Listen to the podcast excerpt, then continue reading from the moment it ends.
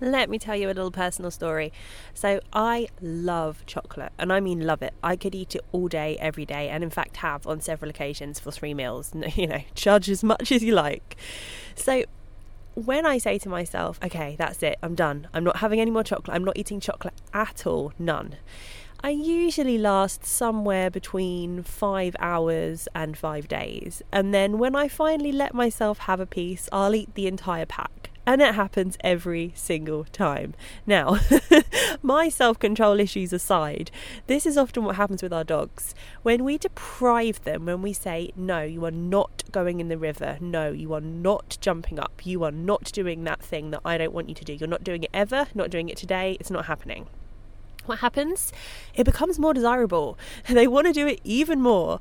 And so when they do get the opportunity, that's the first thing they're going to do. And that's so often why you think, oh my gosh, I've done so much management, I've put so much into management. And then as soon as I release the restrictions just a little bit, my dog goes and does exactly what I don't want them to do. Okay, so we're going to talk about that today. We're going to talk about the difference between management, proper management, and deprivation. Parenting your much loved dog is a relationship like no other. Our dogs are individuals, and there is no one size fits all when it comes to training. Hi, I'm Dr. Holly Tett, professional dog trainer and clinical psychologist, and each week on Letters from Your Dog, we'll look at understanding specific dog training questions and struggles from your dog's point of view. Thanks for being here. Let's get to the episode. Hi, and welcome back to Letters from Your Dog. So, today we're going to be talking about the difference between management in our training and deprivation. And this is leading on from one of our popular episodes a couple of episodes back, which was the difference between crate training and crate abuse. So, if you haven't listened to episode four, I believe it was yet, do go and check that out either before or after. There's no particular order here, but hopefully those two will tie in quite nicely together. So, I'm just going to dive in and start talking about what we mean by management. There's loads of different types of management, but this is often something that's suggested when people come to trainers or go onto internet forums or wherever it might be with a training difficulty or a problem. So, someone comes and says, I've got this difficulty with my dog training. What do I do? And often, what happens is we will give some advice that gives a bit of a combination of training and management. So, let's say, for example, your dog is a resource guarder, so they're guarding their food bowl maybe, and we'll say, okay, well, here's the training that you need to do to help your dog feel more comfortable with their resources and you being close by. But in the meantime, we need to just manage that situation so that no one gets hurt, firstly, um, and that your dog is feeling comfortable. So they're not constantly put in that situation where they feel like they have to guard, um, which can lead to some, you know, real nasty things like toxic stress and all those kinds of things if that dog is stressed. And repeating that guarding behaviour day after day after day. So that's just one example of what it might look like. But management comes in all shapes and forms. So, for example, you go to take your dog for a walk, and maybe you're walking towards the park and you're going down some residential streets and some busy roads. Most of us will be using some kind of lead, maybe with a harness, maybe with a collar, whatever it is that you're using, but something that attaches your dog to your body. And the reason that we do that is to keep them safe. So it means they can't run out into the road, they can't escape under someone's car and hide there, they can't go into someone's garden and potentially get told off or shouted at. It's a way of keeping them safe, knowing they're secure until maybe we can get to a place where they're allowed to come off, whether that's your house or in the park. And lots of places I know have rules that say that dogs can never come off the lead. Um, fortunately, in the UK, we are allowed them off lead in most kind of public open spaces like parks and forests and things like that. But it would be unusual to see a dog off lead on like a busy A road, for example, with the owner. It does happen, but it's unusual. So, management is often used for safety. Um, and in my first example of resource guarding, that was an example of safety, but also in that example of using a lead or a harness. Another example, which is really common, is let's say you have a baby or a toddler and you have a dog, and your baby's not old enough yet to understand that they shouldn't be pulling the dog's tail or poking the dog. And maybe your dog is starting to get fed up with this, as well they would do. So you need to think about okay, I need to keep that dog safe emotionally and physically, and I need to keep that baby safe emotionally and physically. So, management in that situation could look like maybe your toddler is playing on their playmat on one side of you, and your dog is on their bed on the other. So, you are the management, you're in between them. Or let's say you're busy doing something, you've got your dog in a playpen, or maybe you've got your toddler in a playpen. So the dog's loose or the toddler's loose. So again, there's that something in the way, just stopping that interaction when you can't be constantly watching them because it's impossible to watch them 24 hours a day. um, the other thing that's a really, really good example of management is actually how we set up our training. So, this is something that you'll hear trainers talk about a little bit more. And we often say we want to set our dogs up for success, and that phrase gets thrown around a lot. But what does it mean? well, the idea is that we set up the training scenario so that our dog can win as much as possible. Because if our dog fails over and over again in the training situation, they're going to pick up from us that actually we're a bit disappointed, maybe. And smart dogs figure it out on their own. They're like, well, I didn't get a reward, so that must mean that I'm doing something wrong. Don't really understand what, bit confused. And then they can either disengage from working with us or the training just doesn't move as fast as you like, might like it to. So, an example of setting up a training situation for success could be something as simple as if you don't want your dog to run over to that other dog in class, maybe you've got your lead on to help you with that. But you might set it up so that there's a barrier in the way so that that dog can't see the other dog. That means they're able to focus on their owner for the first couple of sessions. And then maybe when that focus is a little bit better, you can remove that barrier so that they can't so that they can see the other dog again. Because otherwise, what starts to happen if you have a dog that's very stimulated by other dogs is that they're not listening or able to listen to their owner at all, and they're just fixated on the other dog. They get more and more frustrated because they can't get to that other dog, and again, your training gets halted. So, that's just one example of how you could set up your training session for a little bit of success. So, let's move on now to thinking about deprivation.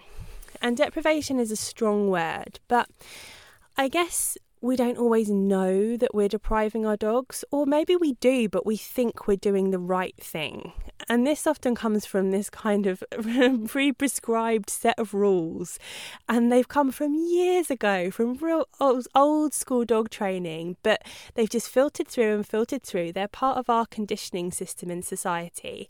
And you hear people say, well, isn't this how it should be done?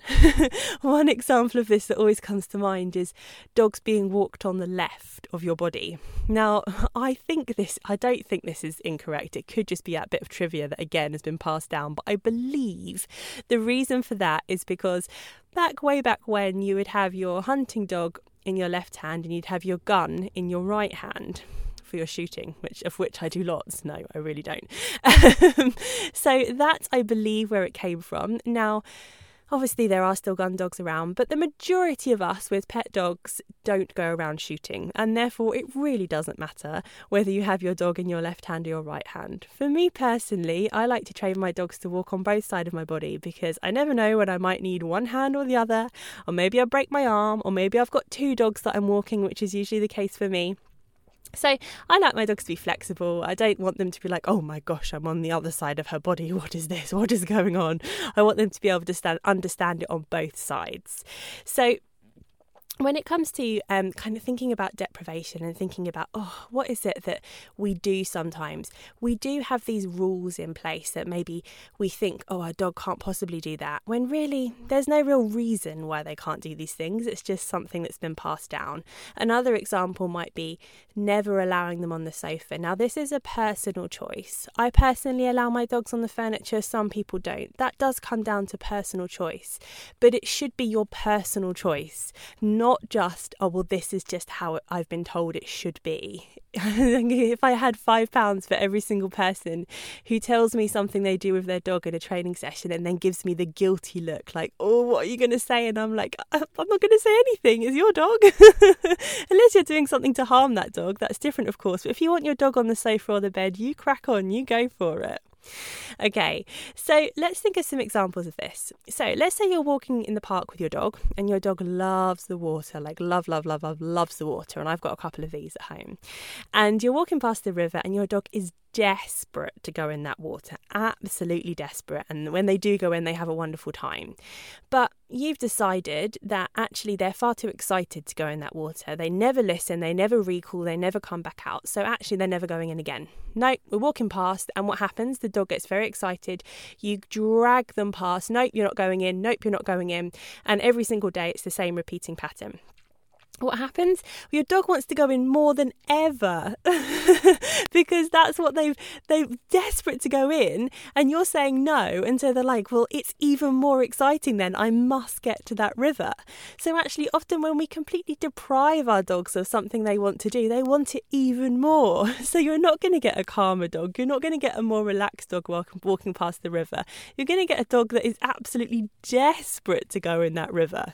So how could you do that a little bit differently? Well, you could just ask for something. So let's say um, your dog wants to go in the river. You could say, Can you touch my hand first? Wow, you can. Amazing. Okay, in you go. Go and have a swim. If you can't touch my hand, then maybe I need to move a little bit further back just so you're able to concentrate a little bit better. And you can build up on this. So eventually you might ask them to lie down and then they can go and swim. Or maybe you'll ask them to retrieve something and then they can go and swim. Other days, if you're in a bit of a rush or they've just been to the groomer and you've just spent £100 at the groomer the day before and they look up at you and they're like, Can I? You kind of say, Well, actually, not today, pup, and you keep on walking. Now, it takes a while to get to the point where you'll be able to do that reliably off lead, but you are far more likely to get there quicker if sometimes you let them in on a condition of giving you a very simple hand touch, let's say, but sometimes you don't, rather than just saying, no, you are never going in there apart from the one day a year when I deem that you're allowed to go in. So just thinking about rather than depriving them, allowing them, but maybe you want to put a little condition on it, and that's okay. Another example, and this is quite similar, this is dogs that are absolutely obsessed by the tennis ball okay? If you have one of these dogs, come and let me know because it's very, very common that dogs are just that tennis ball is God. There is nothing else in my life but tennis ball. When tennis ball is in front of my face, I think of nothing but tennis ball. You know those dogs. You might have one yourself. So, what happens here often is that owners say well i just can't use a ball with my dog because as soon as i get it out they're just they're just completely fixated and there's nothing i can do. I can't get them to focus. I can't get them to listen. Even when i put the ball back in my bag they're jumping up at my ball. They're staring at jumping up at my balls jumping up at my bag. They're staring at my bag.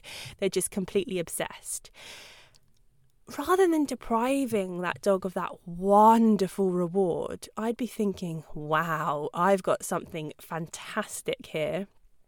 How can I use that to reward my dog for something in training? So, if I know my dog loves their ball more than anything else in this world, I'll be thinking, okay, so I'm trying to teach you, let's say, to go around my body three times in a circle, just for the heck of it.